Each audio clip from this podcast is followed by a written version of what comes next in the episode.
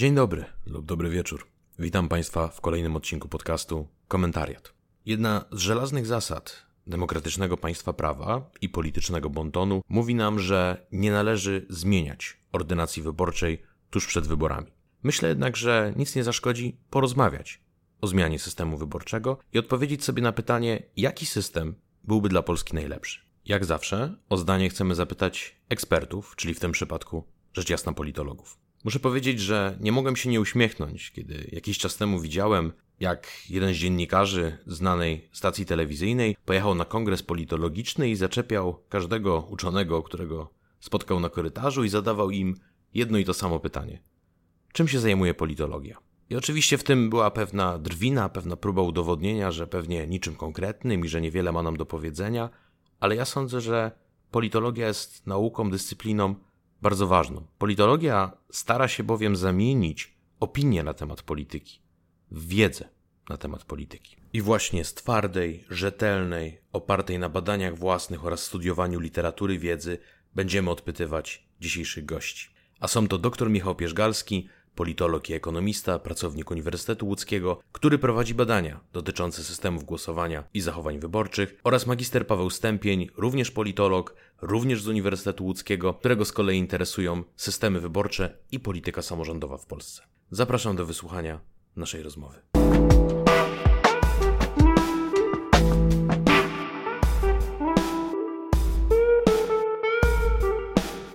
Myślę, że rozmowy o systemach wyborczych nie możemy zacząć inaczej niż od jednomandatowych okręgów wyborczych, czyli JOW-ów, bo o ile wy tutaj jesteście ekspertami w tym temacie, to myślę, że najwybitniejszym popularyzatorem jest Paweł Kukis, ponieważ rzucone przez niego hasło JOW-ów sprawiło, że to weszło do debaty publicznej. Ta, że się tak wyrażę, ludowa politologia mówi, że JOWy z jednej strony zdemokratyzowałyby nam scenę polityczną, bo nowe siły mogłyby wejść do Sejmu i nowi ludzie, a z drugiej strony zdemokratyzowałyby też wewnętrznie partie, bo ci, którzy listy układają, musieliby się dużo bardziej liczyć z wolą wyborców. Pytanie, jak się do tego odnosi politologia akademicka? Odnieśmy się może do danych y, empirycznych, do statystyk, jeśli chodzi o wyniki wyborów w krajach, które stosują tak Mhm. zwane jednomandatowe okręgi wyborcze. Zacznijmy od Stanów Zjednoczonych. W Stanach Zjednoczonych w wyborach do Izby Reprezentantów od ostatnich wyborów mamy sytuację, w której na 435 mandatów 435 zostało objętych przez dwie największe partie polityczne, przez kandydatów dwóch największych partii politycznych Republikanów i przez demokratów. republikanów i e, demokratów. Podobna sytuacja ma miejsce w Wielkiej Brytanii z jednym zastrzeżeniem, ale na 650 dostępnych mandatów w, iz, w niższej izbie parlamentu 575 obejmują lejburzyści, Partia Pracy i Partia Konserwatywna. Mhm. A to zastrzeżenie? Zastrzeżenie dotyczy tego, że w krajach, w których występują partie o dość silnym poparciu regionalnym, może pojawić się oprócz tych dwóch partii politycznych, które dominują scenę, scenę polityczną, jeszcze jedna regionalna partia, która zdobędzie relatywnie dużo mandatów w skali całego kraju. I akurat jeśli chodzi o Wielką Brytanię, mamy tutaj Szkocką Partię Narodową, która na terenie Szkocji zdobyła obecnie 30, w ostatnich wyborach 35 mandatów, co jest stosunkowo dobrym wynikiem jak na system jednomandatowych okręgów wyborczych. Czyli wejdę ci słowo, jeżeli jesteś geograficznie skoncentrowany, masz takie miasta, takie regiony, gdzie jesteś mocny, ale w, na przestrzeni całego kraju właściwie nie istniejesz, to jowy będą ciebie wzmacniać. Tak, Czyli w zasadzie ta pierwsza teza leży, to znaczy nie da się udowodnić, że odblokujemy sobie scenę polityczną jowami, bo jeżeli dobrze cię rozumiem, to stanęłoby na tym, że będziemy mieli PO i PiS i potencjalnie na przykład ruch autonomii Śląska, bo będzie mocny w regionie. wystarczy spojrzeć na rozkład mandatów e, w Senacie. Po Gdzie mamy wyborach. ordynację jednomandatową? Dokładnie jednomandatowe okręgi wyborcze, a precyzyjniej to tak zwany system większości względnej w okręgach jednomandatowych, czyli po prostu system, w, których, w którym mandat w okręgu jednomandatowym uzyskuje kandydat, kandydatka, zdobyła największą liczbę głosów. W przypadku Senatu rozkład mandatów wygląda następująco. Na 100 dostępnych mandatów 96 objętych zostało przez kandydatów Prawa i Sprawiedliwości oraz Platformy Obywatelskiej. Tak więc można powiedzieć, że 96% mandatów obejmują dwie partie polityczne. Gdyby ten sam system został zastosowany w wyborach do Sejmu, najprawdopodobniej rozkład mandatów byłby podobny. Czyli Paweł Kukiz, największy zwolennik Jowów, mógłby nie wejść do Sejmu. Gdyby jego własna ordynacja została przyjęta. Mógłby wejść, gdyby okazało się, że w jakimś regionie kraju ma na przykład stosunkowo duże poparcie wyborcze i na przykład wygrywa z Platformą Obywatelską albo, on sam. albo z Prawem i Sprawiedliwością. On sam na On bazie sam- swojej popularności. Na bazie swojej Na bazie popularności swojej w danym okręgu wyborczym, jako świeżość, może się zdarzyć, że po prostu wygra. Jako kandydat popularny z jakiejś innej partii faktycznie miałby szansę na, na objęcie mandatu. Michał dał przykład Senatu. W samorządach mamy podobny problem, prawda? Tak, bo w 2014 roku odbyły się wybory samorządowe, w których po raz pierwszy zastosowano na dużą skalę jowy. Mhm. E, No i można powiedzieć, że to był taki test, który został zweryfikowany negatywnie. Mianowicie takim najbardziej jaskrawym przykładem jest Kutno, gdzie komitet urzędującego prezydenta Zbigniewa Burzyńskiego zdobył 39% głosów, co przełożyło się na 100% mandatów. Czyli jest y, właściwie miasto prywatne, miasto jednego ugrupowania. Dokładnie, bo okazało się, że 60, ponad 60% głosujących, którzy uczestniczyli w wyborach, którzy mieli swoje preferencje, nie mają dzisiaj ani jednego przedstawiciela w Radzie. Mhm. Co to oznacza? No to oznacza, że rządzi bardzo wąska grupa społeczna, czyli mniejszość. Czyli właściwie jest to zaprzeczenie demokracji, to są rządy mniejszości. Zaprzeczenie demokracji raczej nie, bo e, sy- taki był system, tak? Czyli warunki były sprawiedliwe dla ka- każdego uczestnika, ale głosy rozłożyły się w ten sposób w poszczególnych jednomandatowych okręgach wyborczych, że e, różnica pomiędzy zwycięskim kandydatem a przegranym była niewielka. I tak się ułożyło, że 21 radnych właśnie z tego jednego komitetu uzyskało mandaty. Rozumiem. Chociaż na pewno nie jest to demokracja zdrowa, no bo bez opozycji bardzo ciężko jest e, rządzić dobrze i rządzić odpowiedzialnie. Ale to, co mnie zastanawia, i chciałbym, żebyście pomogli mi to zrozumieć, jako laikowi. Dlaczego tak się dzieje? Dlaczego ten mechanizm tak funkcjonuje? Jeżeli mamy trzy partie, które ubiegają się o władzę i jedna z nich jest najsilniejsza, dostaje najwięcej głosów, w porządku, ale przecież będą tu czy tam kandydaci, którzy będą popularni i oni zgodnie z tą wiarą zwolenników Jowów przecież powinni wchodzić. I ten duopol dwóch partii nie powinien być czymś, na co jesteśmy skazani. No to skoro tak, to czemu w Stanach, czemu w Wielkiej Brytanii, czemu w wielu innych krajach, tam gdzie są Jowy, zawsze lądujemy z dwiema partiami z zabetonowaną sceną polityczną? Bo narracja dominujących ym, sił jest tak duża, że inne osoby mają trudność wejścia na rynek wyborczy. E, jeżeli przez cały, całą kadencję, nie tylko w okresie wyborczym, e, w mediach pokazuje się liderów najsilniejszych ugrupowań, najbardziej znanych, rozpoznawalnych polityków, to osoba, która zaczyna konkurowanie dopiero na etapie wybor- procesu wyborczego, jest skazana tak naprawdę na porażkę. Wybory nie odbywają się tylko od momentu ogłoszenia elekcji do samego aktu głosowania, natomiast trwają przez całą kadencję, od wyborów do wyborów. I tutaj dominującą rolę będą odgrywać podmioty najsilniejsze, czyli największe partie cieszące się. No ale w ordynacji proporcjonalnej jest tak samo, prawda? Też cykl wyborczy trwa cały czas, od wyborów do wyborów, a z tego co rozumiem, co mówicie, w Jowach jest pod tym względem gorzej. Ze względu na to, że system większości względnej w okręgach jednomandatowych jest relatywnie prosty, więc dość szybko ludzie zaczynają rozumieć, jak on działa, jak, jaka jest jego mechanika.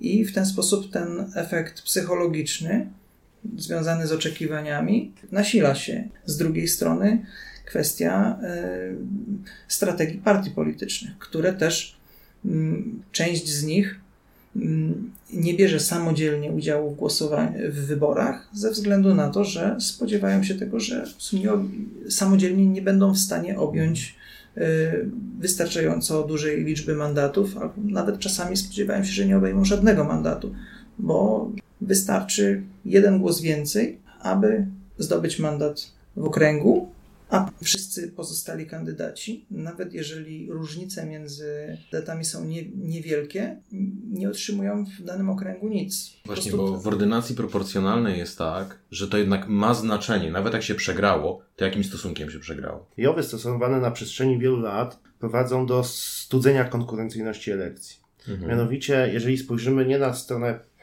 podażową wyborów, czyli e, jak wyborcy do tego podchodzą, ale właśnie jak podchodzą do tego partie polityczne, czyli jak spojrzymy na scenę popytową, to okazuje się, że bardzo często na przestrzeni tych wielu lat kolejni kandydaci, nie widząc swoich szans na zwycięstwo, wycofuje się z elekcji, a to powoduje, że potencjalni wyborcy mają bardzo mało ofert wyborczych. I wybór pomiędzy kandydatami jest bardzo ograniczony. Na przykład w Stanach Zjednoczonych, gdzie są jowy, to jest bardzo rzadko podnoszone, natomiast e, nawet do wyborach do e, Izby Reprezentantów bywa tak, że w okręgu, danym okręgu zdominowanym przez demokratów, Republi Partia Republikańska nie wystawia kontrkandydata, bo wie, że tam nie, nie wygra. I tak działają miowy, prowadząc bardzo często do zjawiska niekonkurencyjności elekcji. I też powinniśmy o tym pamiętać. No właśnie, bo to jest ciekawe zjawisko. Ja sam nie miałem świadomości, że to w ogóle w Polsce ma miejsce, że relatywnie często się zdarza, że na jedno wybrane stanowisko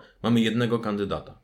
Krótko mówiąc, on wygrał, zanim odbyły się wybory. Na ile to jest u nas poważny problem? E, jeżeli spojrzymy na ogólną pulę mandatów, to się okaże, że problem jest marginalny. Mhm. Natomiast jeżeli weźmiemy pod e, uwagę mm, liczbę gmin, które doświadczyły tego problemu od roku 90, to się okaże, że co druga gmina w Polsce doświadczyła e, przynajmniej raz takiej sytuacji, że jakiś na przykład radny bądź wójt wybierany nie miał kontrkandydata. I to jest związane po części również z okręgami jednomandatowymi, ponieważ jak pokazują, e, jak pokazuje analiza danych ilościowych, e, okręgi niekonkurencyjne to w 90% okręgi jednomandatowe, nie wielomandatowe, ponieważ okręg jednomandatowy jest terytorialnie zakrojony, bardzo niewielki i w szczególności w małych gminach trudno znaleźć kandydatów, którzy chcieliby wziąć udział w elekcji. Mhm. A więc jednomandatowe okręgi wyborcze studzą konkurencyjność i paradoks całej sytuacji polega na tym, że w Polsce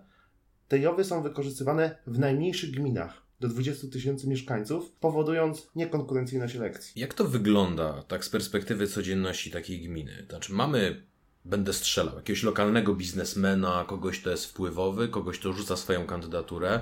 Pewnie wiele kadencji z rzędu ją sprawuje, skoro nie ma żadnej konkurencji.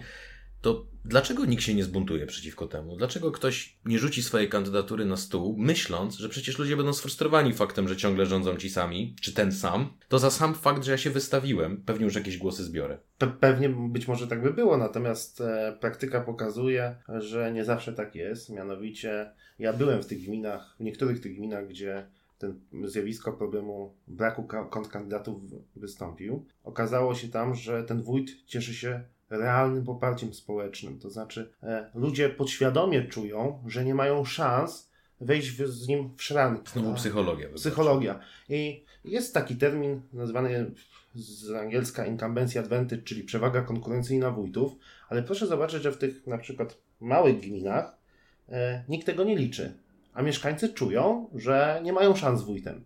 Cenią go, e, cenią jego e, działania, które oceniają bardzo wysoko i to powoduje, że potencjalni kontrkandydaci, którzy może chcieliby przeciwko niemu wystąpić, wycofują się finalnie e, z decyzji o kandydowaniu, a jak wyniki wyborcze pokazują, jeżeli jest jeden kandydat, to on otrzymuje 85% głosów, 90%. W zasadzie siła jego mandatu jest jeszcze większa, tak? Z tym się chyba rymuje jeszcze jeden problem, który jest kojarzony z Jowami, czyli gerrymandering. Nie wiem, czy sprawiedliwie, ale tak się przyjmuje, że jak tam, gdzie są Jowy, tam jest szczególnie silna pokusa, żeby tak pokroić okręgi wyborcze, żeby ten jeden mandat przypadł naszemu kandydatowi. Czy tak jest faktycznie? Mówiąc o gerrymanderingu, musimy wziąć pod uwagę problem podziału na okręgi wyborcze. Tak naprawdę chodzi o to, kto, jaka instytucja odpowiedzialna jest za podział na okręgi wyborcze, za tworzenie granic okręgów wyborczych. To od razu powiedzmy w Polsce. W Polsce sytuacja, y, podział na okręgi wyborcze, jeśli chodzi o Sejm, jest y, aktualnie stały, jest wpisany do kodeksu wyborczego, co jest y, działaniem dobrym w tym sensie, że chroni przed manipulacją Ciężko przy tym majstrować, tak. mówiąc kolokwialnie. Inna trochę sytuacja jest w przypadku poziomu gminnego, jeśli chodzi o wybory na poziomie gminnym. Natomiast mm, tutaj warto odwołać się do przykładów ze Stanów Zjednoczonych. W Stanach Zjednoczonych mamy bardzo duże zróżnicowanie, jeśli chodzi o Stany i kwestii mm, sposobu podziału na okręgi wyborcze. W różnych stanach różne instytucje mogą odpowiadać za tworzenie granic okręgów wyborczych. Są stany, w których okręgi wyborcze wyznaczane są przez legislatury stanowe, czyli tak naprawdę można powiedzieć, że za podział na okręgi wyborcze, za tworzenie granic okręgów wyborczych, wyborczych odpowiadają politycy. Czyli kto wygrał poprzednie wybory, w dużej mierze określi, kto wygra następne. Tak, można tak, można tak powiedzieć. Zresztą są przykłady okręgów wyborczych, tak jak na przykład okręg numer 4 w stanie Illinois. Jest taki dość znany okręg wyborczy, w którym od 1993 roku reprezentantem jest e, Luis Gutierrez, e, a okręg ma taki specyficzny kształt. Łatwo znaleźć w internecie, wystarczy wpisać Illinois okręg numer 4 E, jest to okręg na terytorium Chicago. On, jego kształt wynika z rozkładu przestrzennego ludności latynoskiej. Ten okręg łączy dwa skupiska, można powiedzieć, tej ludności latynoskiej na terytorium e, Chicago. W ten sposób mm, generuje większość e, dla latynosów właśnie na obszarze tego okręgu wyborczego numer 4. Mhm. Oni tam stanowią blisko 70% mieszkańców, wszystkich mieszkańców. To jest taka mała Szkocja, jak w przypadku Szkockiej Partii Narodowej wyborów brytyjskich. Można sobie wykroić okręg wyborczy dla mniejszości. Dla mniejszości, dokładnie. To jest praktyka powszechna w Stanach Zjednoczonych. Zresztą jest związana też z zasadami konstytucji amerykańskiej, w której też mamy pewne reguły dotyczące tworzenia granic okręgów wyborczych. Jedna z nich mówi o tym, że podział na okręgi powinien unikać dyskryminacji mniejszości narodowych. Jakiś y, nie powinien być y, dyskryminujący z punktu widzenia y, rasowego. Stąd właśnie powstają tak takie nietypowe okręgi, w których mniejszość y, etniczna staje się większością. Jest nawet jakiś szlachetny element w tym. Tak, dlatego Amerykanie określają to jako tak zwany pozytywny gerrymandering. Mhm. To słowo pozytywny raczej należałoby wziąć w cudzysłów, ale jest takie sformułowanie rzeczywiście. A to czy, czy my się musimy tym w Polsce martwić? No bo my nie mamy wyrazistych mniejszości ani etnicznych, ani religijnych. One już na pewno nie są skupione geograficznie, więc może nas ten problem nie dotyczy. Jeśli chodzi o y, wybory w Polsce, w szczególności jeśli chodzi, do, chodzi o wybory na przykład do Senatu czy do Sejmu, problem gerrymanderingu jest mm, marginalny, chociażby z tego względu, że wybory do Sejmu są e, przeprowadzane zgodnie z systemem wyborczym reprezentacji proporcjonalnej. W sytuacji występowania okręgów wielomandatowych manipulacja kształtem granic okręgów wyborczych jest e, bardzo utrudniona.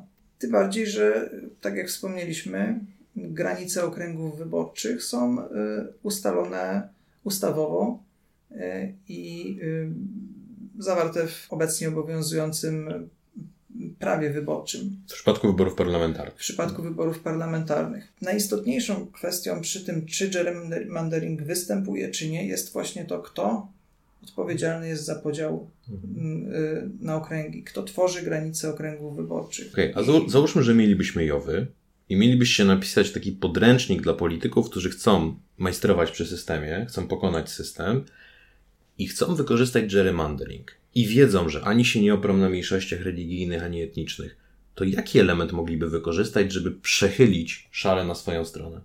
Jak pociąć te okręgi pod siebie? Na przykład w ten sposób, żeby swojego potencjalnego kontrkandydata tak mu skroić okręg wyborczy, żeby zamieszkiwali tam jego przeciwnicy, tak? Osoby, które e, negatywnie oceniają jego działalność. E, takie przykłady e, oczywiście są trudno weryfikowalne, tak? My nie mamy dowodów empirycznych na to, że takie praktyki mają miejsce. Natomiast jeżeli zejdziemy na szczebel niżej, nie będziemy patrzeć na wybory do polskiego parlamentu, do Sejmu czy Senatu, ale zejdziemy na poziom wyborów samorządowych, to tutaj otwierają się większe możliwości, ponieważ ja uczestnicząc w badaniach terenowych, kilkakrotnie spotkałem się z takim zarzutem, że wójt podzielił swojemu potencjalnemu kontrkandydatowi okręg, używając na przykład specustawy do podziału działki.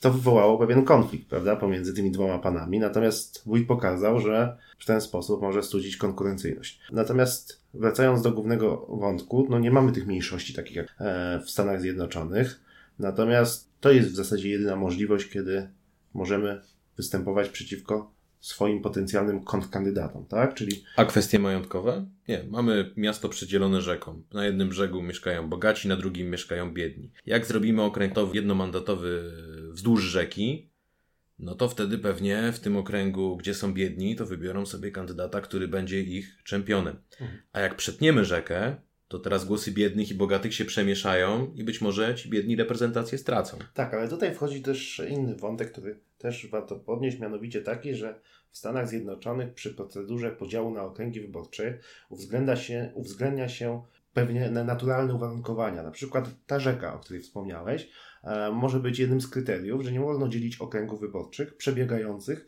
w, w jakiś sztuczny sposób. E, I to jest też taka ochrona przed gerrymanderingiem, która paradoksalnie jest również stosowana w Polsce, mianowicie w wyborach lokalnych przy tworzeniu okręgów wyborczych powinno uwzględniać się utworzone jednostki pomocnicze, czyli na przykład sołectwa. E, to jest w pewnym sensie ochrona przed e, takimi zamianami, natomiast nie jest to ochrona sztywna. Tutaj w kilku przypadkach, znaczy enumeratywnie wyliczonych w wytycznych Państwowej Komisji Wyborczej, można dokonać takich podziałów, natomiast generalnie to, że mamy, te, że uwzględnia się utworzone jednostki pomocnicze, to jest taki element chroniący Polskę przed tym zjawiskiem negatywnym w gruncie rzeczy, czyli gerrymanderingiem. Mam takie poczucie, że z tym pierwszym argumentem na rzecz Jowów, czyli że one przełamałyby dominację partii politycznych, które są teraz i przewietrzyły scenę polityczną, ciężko tego bronić. A jak jest z tym drugim argumentem, czyli że wewnętrznie partie by się zdemokratyzowały, bo musiałyby się bardziej liczyć z wolą wyborców? Tak naprawdę e, nie wiemy, jakby było. Wszystko zależałoby od tego, jak same partie polityczne traktowałyby swoich wyborców, a także osoby, które kandydują w tych okręgach. No bo możemy sobie wyobrazić sytuację, jeżeli mam, są jednomandatowe okręgi wyborcze stosowane przez wiele lat i w jednym okręgu wyborczym nasz przedstawiciel, prawda, osoba przez nas mianowana kandyduje i ona nagle zostaje usunięta z tego okręgu, a w jej miejsce wstawiony ktoś inny, tak? Czyli pytanie, jakby się zachowali wyborcy. Czy głosowaliby na osobę z tego komitetu, który e, utworzyła ta osoba, która odeszła od nas, czy też głosowała, czy wyborcy głosowaliby na nowego kandydata afiliowanego przez nasz komitet. No i tutaj nie mamy tak naprawdę e, możliwości oceny i na tym polega problem, jeżeli chodzi o tą wewnętrzną rozliczalność. No to przedstawię sprawę może nie naukowo, ale co wam podpowiada intuicja? Jakby było w Polsce? Czy ludzie powiedzieliby lepszy, gorszy kandydat, ja głosuję na tą partię, będę głosował na nią dalej? Czy powiedzieliby na przykład, no mój kandydat przeszedł z tej partii do, tej, do tej drugiej partii, więc teraz ja będę głosował na tą drugą, bo to jest mój kandydat? Pewną zaletą jednomandatowych okręgów wyborczych jest to właśnie wzmocnienie tego geograficznego związku między kandydatem i wyborcami, co właśnie sprzyja tej tak zwanej rozliczalności, czy zdolności rozliczania tych osób sprawujących e, władzę. Tylko tak naprawdę nie ma, nie ma badań naukowych, które wskazywałyby na to, że rzeczywiście tak, tak, tak się dzieje, że faktycznie mm, stosowanie jednomandatowych okręgów wyborczych, czyli małych okręgów wyborczych, promujących bliskość kandydatów i wyborców, faktycznie zwiększa tą zdolność rozliczalności. Tutaj chyba też jest jeszcze jeden wątek, to znaczy taki, że jeżeli zobaczymy na samą rozliczalność, zobaczymy, że z tą rozliczalnością Polacy mają problem. To znaczy, bez względu na system wyborczy, my nie dokonujemy ewaluacji e, działań posła, senatora, bo nie mamy na to zwyczajnie czasu bądź ochoty. Większość Polaków nie ma czasu. Chyba nawet nie wie, kto jest ich posłem. Dokładnie. E, jeżeli byśmy zrobili tu taki teścik, między nami i bym was zapytał, kto jest z twojego, w twoim okręgu radnym w sejmiku województwa? I, I mamy problem. Sejmiki to jest najgorsze chyba pytanie, jakie może być. Dokładnie, dokładnie. Ale y, jeżeli byśmy zapytali nawet w mniejszych gminach, e, postawili takie pytanie, to również mieszkańcy mieliby problem z odpowiedzią na to pytanie ponieważ my nawet nie wiemy, kto nim jest, a co już mówić o rozliczalności, czyli sprawdzaniu tego, jak wywiązał się ze składanych obietnic w okresie wyborczym. Tak na zdrowy rozum pewnie coś w tym jest, że tak jak ludzie lepiej się znają w małej wiosce niż w wielkim mieście, tak pewnie w małym okręgu lepiej znają tego kandydata niż w większym. Co tutaj staje na przeszkodzie? Znowu psychologia? To znaczy, no chyba tak, bo jeżeli poczynimy takie założenie, że w jednomandatowych okręgach wyborczych jest lepsza rozliczalność polityków, To pytanie, jak ich rozliczać? E, no, w akcie wyborczym. Natomiast tutaj wchodzimy na ten aspekt e, psychologii systemu, mianowicie, że w Jowach jest mniej chętnych, i to pokazują badania empirycznie, że jeżeli podzielimy dany okręg wyborczy e, ten sam, tak, czyli jakiś obszar wyborczy na okręgi jednomandatowe, to spada liczba kandydatów, bo ludzie czują, że trudniej im się przebić w jednomandatowym okręgu wyborczym niż w wielomandatowym okręgu wyborczym. Zwłaszcza jak wiedzą, że mają tu kogoś to trzecią kadencję. Tak, no bo zobaczmy, że w jednomandatowym okręgu wyborczym mamy tylko jednego zwycięzcę. To jest taki efekt psychologiczny, mianowicie albo on wygra, a, a wszyscy inni będą przegrani. Natomiast wielo, jeżeli jest wielomandatowy okręg wyborczy, nawet jeżeli stosujemy formułę większości względnej, to tych nagród jest troszkę więcej. Jeżeli nie wezmę tej pierwszej nagrody, to mam szansę wziąć kolejną. I to powoduje, że e, wielomandatowe okręgi wyborcze sprzyjają po pierwsze konkurencyjności, a również rozliczalności, bo jest większa szansa na to, żeby tak to zrobić. Czyli w tym punkcie możemy po stronie postawić plus, ale z dużym znakiem zapytania. Tak. Ale spróbujmy w takim razie złapać punkt równowagi, bo powiedzieliśmy sporo krytycznych rzeczy o Jowach, a przecież mają zalety, no bo stare demokracje, zwłaszcza te anglosaskie, lubią Jowy. Przychodzi mi na myśl taki argument, który często zwolennicy Jowów podnoszą, mianowicie, że w Jowach nie będzie czegoś takiego, że lokomotywy wyborcze ciągną za sobą słabych kandydatów, na których nikt by nie zagłosował, no ale mają to szczęście, że lokomotywa ich pociągnie. Czy to jest uzasadniona krytyka pod, pod adresem ordynacji proporcjonalnej? Zdarza się. Osoby najbardziej znane, popularne, otrzymują zazwyczaj te jedynki.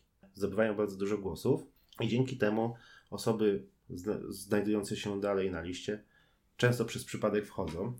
To zjawisko jest e, uświadomione przez polityków. To znaczy, podam taki przykład z wyborów samorządowych, gdzie kandydaci na wójtów mogą jednocześnie kandydować do rad gminy. I oni zazwyczaj są tymi lokomotywami. No bo skoro kandyduje na wójta, to jednocześnie na przykład na liście, w tych gminach powyżej 20 tysięcy mieszkańców, kandyduje jednocześnie na radnego. I dzięki temu powoduje, że ta lista radnych, oczywiście ja wiem, że jak zostanę wybrany, to tym radnym nie zostanę, ale dzięki temu, jak zrezygnuję z mandatu, inne osoby mogą wejść. Ja tą lokomotywą jestem. Czyli w Jowach, jak rozumiem, weszłaby ta jedynka, nie ma problemu, ale ten plankton już nie. Czyli jedną zaletę Jowów znaleźliśmy, bo myślę, że wszyscy się zgodzimy, że to, że osoby przypadkowe, jacyś zasłużeni działacze w terenie są wciągani przez lokomotywy, to nam się nie podoba. Wolelibyśmy, żeby ludzie wiedzieli, na kogo głosują i ten, kogo naprawdę popierają, wchodził. Jakie byś jeszcze wymienili zalety Jowów? Prostotę. E, nie ma skomplikowanego sposobu, przelicz sposobu przeliczania głosów na mandaty. Jest wiadomo, że osoba, która na przykład w jednomandatowym okręgu wyborczym zdobędzie największą liczbę głosów, bądź alternatywnie większość bezwzględną, to otrzyma mandat. Więc reguły gry są bardzo proste. Jeżeli mówimy o systemie wyborczym w okręgach jednomandatowych, to wyborca może w dość prosty sposób zrozumieć mechanikę jego działania. Natomiast systemy proporcjonalne są bardziej skomplikowane, jeżeli mamy, e, jeżeli chcemy e, tę mechanikę wyborcom wyjaśnić. I stąd też mamy tych posłów, o których nikt nigdy nie słyszał, a są naszymi posłami. Dokładnie. Tak podsumowując, to wydaje mi się, że mm, mimo wszystko jednak podstawową zaletą, taką dość zdroworozsądkową, tak jak powiedzieliśmy wcześniej, ona nie jest wystarczająco potwierdzona w badaniach, e, jest ta większa zdolność właśnie rozliczalności, e, realizacji rozliczalności wobec e, rządzących. I to wiąże się z, ze wzmocnieniem tej geograficznego związku między wyborcami i kandydatami. Ale też większa stabilność władzy, prawda? Tak, to jest. Oczywiście. Tak, no tutaj, jeśli mówimy o systemach wyborczych, no to jedną z, z takich funkcji systemu wyborczego jest y, wyłonienie stabilnego rządu. I faktycznie, jeżeli z tego punktu widzenia spojrzymy na system wyborczy jako mechanizm, który ma pomóc w ukształtowaniu stabilnej większości y, rządowej, to jest to jeden z najbardziej efektywnych systemów w tym Czyli kontekście. Jowy likwidują rozdrobnienie w Jowach jest taka sytuacja, że kto wygrał, bierze wszystko i on może rządzić. Tak, z, z pewnymi wyjątkami można tak powiedzieć. Zdarza się, że w systemach politycznych, w których mamy partie regionalne, to o tym już wspominaliśmy, tak jak na przykład w Wielkiej Brytanii, może się zdarzyć, że jakaś z partii, nawet ta partia dominująca, nie zdobędzie w warunkach systemu większości względnej, większości bezwzględnej w parlamencie. Ale to, to jest nieczęste. Ale przy naszych realiach politycznych dość bezpiecznie możemy założyć, że Tak. przy Jowach ten, kto by wygrywał wybory, mógłby spokojnie rządzić bez żadnych koalicji. Tak, tak, tak, tak. Można tak przyjąć e, ze względu na to, że w warunkach polskich dość dobrym przykładem zastosowania jednomandatowych okręgów wyborczych i systemu większości względnej jest, są obecnie wybory do Senatu, które właśnie pokazują nam, e, jak zadziałałby najprawdopodobniej system większości względnej z użyciem okręgów jednomandatowych, gdyby został zaimplementowany w wyborach e, do Sejmu. Bo jak patrzę na Niemcy na przykład, to mam poczucie, że to jest niegłupie, dlatego, bo w Niemczech ta plaga wielkich koalicji, ta sytuacja, w której mamy niby prawicę i lewicę, mamy dwa bloki, ale one po wyborach dogadują się między sobą i zawiązują koalicję, sprawia, że ja w sumie nie wiem, po co poszedłem na wybory. I później ludzie z frustracji zaczynają głosować, powiedzmy, na alternatywę dla Niemiec. Świetnie wybrana nazwa partii, bo szukają jakiejś alternatywy. Czy to jest pytanie z zakresu filozofii politycznej? Efektywność władzy czy Czy reprezentatywność? reprezentatywność. I I po drugiej stronie jest właśnie ta reprezentatywność, decydujemy, jak tą gałkę przesuniemy w którą stronę. bo ideą systemu reprezentacji proporcjonalnej jest to, żeby jeżeli partia polityczna, komitet wyborczy uzyska w okręgu 20% głosów, to powinien uzyskać 20% mandatów. To nawet w praktyce zastosowania systemów e, reprezentacji proporcjonalnej się nie zdarza, ze względu na to, że każdy system wyborczy generuje jakiś poziom deformacji. Próg wyborczy jest deformacją. Chociażby w konsekwencji zastosowania progu wyborczego. Mhm. Tutaj wystarczy nawiązać do ostatnich wyborów parlamentarnych. Wspomnieć przykład y, Sojuszu Lewicy Demokratycznej, partii, które mm, utworzyły blok koalicyjny przed wyborami, nie przekraczając 8% progu wyborczego dla koalicji wyborczych. W ten sposób y, nie zdobywając ani jednego mandatu y, w parlamencie. A ugrupowania, które dostały mniej niż SLD i jego sojusznicy, weszły do Sejmu. Czyli jakby Tak. logika systemu okazała się silniejsza od woli wyborców. Generalnie musimy stwierdzić taką rzecz, że tak naprawdę nie istnieje idealny system wyborczy. Zawsze to jest wybór pomiędzy różnymi e, postulatami, które chcemy osiągnąć. Słusznie je definiują jako reprezentatywność i efektywność. Efektywność, dokładnie, w zależności od tego, jaką percepcję przyjmiemy. W tym kontekście trzeba też powiedzieć, e, nie ma idealnego systemu. Z drugiej strony politycy mogą wykorzystywać zmiany w prawie wyborczym do tego, żeby dostosowywać jakby poszczególne, e, jakby dostosowywać poszczególne elementy systemu wyborczego do własnych korzyści, co się dzieje. Jeżeli zobaczymy na liczbę zmian dokonywanych w polskim prawie wyborczym, częstotliwość ich dokonywania, to zobaczymy, że politycy próbują bardzo często dostosowywać kodeks wyborczy, ordynacje wyborcze do własnych korzyści. ale chociażby przykład wyborów e, 2001 w Polsce, wyborów, mm, w których, przed którymi zmieniono e, tak zwaną formułę wyborczą e, z formuły Donta na formułę Sanlegi. Czym one się różnią między sobą? Różnica jest e, matematyczna. Obie są stosunkowo proste do zastosowania, natomiast e, no, powiedzmy, żeby wyjaśnić ich działanie, trzeba było posłużyć się jakimś numerycznym przykładem, ale mm, różnica jest e, co do efektu mechanicznego, bo to może być. e, Czyli ten najbardziej- sam rozkład głosów, Tak. ale wzór matematyczny czy algorytm, Dokładnie. którym się posłużymy, inaczej nam rozłoży Tak. miejsca w, Przy- po wyborach. Przyjmijmy, że, że mamy rzeczywiście ten sam rozkład preferencji e, wyborczych, natomiast zmieniamy metodę Donta na metodę Sanlegi. Metoda Sanlegi spowoduje, że partia zwycięska nie będzie w takim stopniu nadreprezentowana, w jakim byłaby, gdyby zastosowano formułę Donta. Innymi słowy, formuła Sanlegi bardziej sprawiedliwie dzieli mandaty w stosunku do uzyskanych głosów przez partie polityczne. Formuła Donta, którą obecnie stosujemy, ma jej ważną cechą jest to, że nadreprezentuje partię zwycięską. Czasami dość istotnie, co mogło się przed wyborami 2001 przyczynić do uzyskania przez e, Sojusz Lewicy Demokratycznej większości bezwzględnej w parlamencie, konkretnie w Sejmie. Natomiast zmiana formuły Donta na Sanlegi spowodowała, że Sojusz Lewicy Demokratycznej nie uzyskał większości bezwzględnej I musiał szukać i koalicji. musiał szukać koalicjanta. Gdybyśmy zastosowali formułę Sanlegi, najprawdopodobniej Prawo i Sprawiedliwość nie uzyskałaby większości, większości bezwzględnej.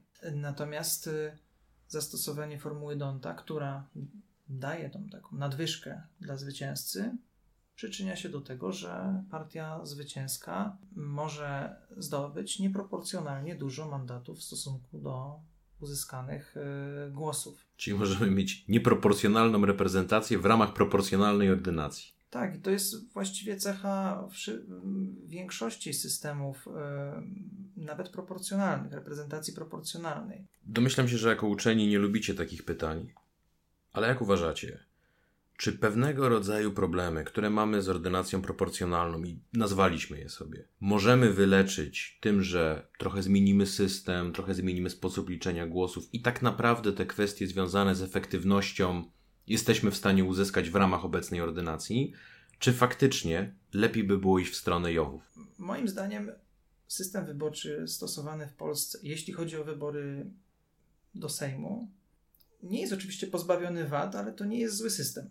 Wydaje mi się, że jego chyba podstawową wadą jest, są e, zbyt wysokie progi e, wyborcze. Realne. Re, progi formalne, w tym sensie, że te, które są, mają charakter ustawowy, czyli próg 5% i próg 8% dla koalicji wyborczych. Chciałbym, żeby były niższe. Szczególnie ten próg dla koalicji. Mhm. Wydaje mi się, że on jest y, niepotrzebny. Czyli niesprawiedliwe, że ktoś, kto dostał 5 ma posłów, a ktoś, kto dostał 8 nie ma. Tak. Ale dlaczego chciałbyś te 5% obniżyć? Nie boisz się, że to by totalnie rozdrobniło Sejm? Myślę, że można by było do 3% obniżyć. Może inaczej, bo jeśli chcielibyśmy uzyskać parlament, który będzie zawsze efektywny z punktu widzenia e, rządzenia, to być może faktycznie najlepiej byłoby w ogóle zmienić e, system e, wyborczy, zastosować na przykład te JOWy, o których już dzisiaj sporo mówiliśmy. Tylko musimy się zastanowić, jaka, jaka ma być funkcja tego systemu wyborczego. Bo jeżeli się zgodzimy na to, że interesuje nas efektywny rząd, to faktycznie być może lepiej byłoby zastosować jednomandatowe okręgi wyborcze.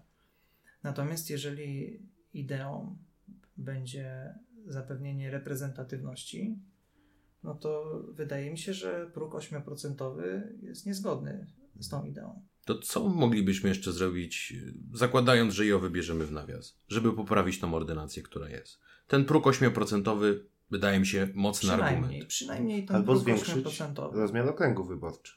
Albo zwię... tak, I to co by jest- to dało? To by spowodowało większą proporcjonalność wyników wyborów i dzięki temu nie nie byłoby tak zdominowanej sceny politycznej przez dwa ugrupowania. Kończymy tak naprawdę dylematem, który się często w życiu publicznym zdarza: sprawiedliwość czy wydajność. Tak, tak. Najsławniejszy brytyjski e, adwokat Lord Birkenhead, swoją drogą z kraju, gdzie są Jowy, usłyszał kiedyś od sędziego, panie mecenasie, słucham pana od godziny i nie czuję się mądrzejszy. On odpowiedział, mądrzejszy może nie, ale na pewno wysoki sąd jest lepiej poinformowany. Więc ja się w sprawie systemów wyborczych czuję dużo lepiej poinformowany po rozmowie z wami i dziękuję wam za tą rozmowę. My Dzięki. również.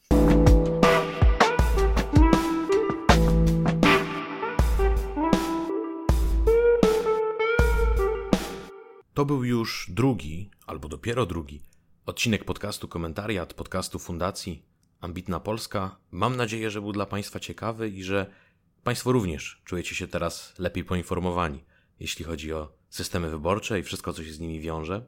Oczywiście zdaję sobie sprawę, że wyczerpanie tematu uzyskuje się za cenę wyczerpania słuchaczy i my tutaj mogliśmy jedynie zasygnalizować niektóre z najważniejszych kwestii, a i dużą część naszej rozmowy trzeba było z przyczyn pragmatycznych wyciąć, skompilować, ale mam nadzieję, że ta dyskusja będzie trwała dalej. W tym, że będzie trwała dalej w mediach społecznościowych i na naszym profilu facebook.com slash komentariat, gdzie bardzo chętnie zapoznamy się z Państwa uwagami. Zatem mam nadzieję do przeczytania, do usłyszenia w kolejnych odcinkach. Przy mikrofonie był Marcin Giełzak, ten podcast nazywa się Komentariat. Dziękuję bardzo za uwagę.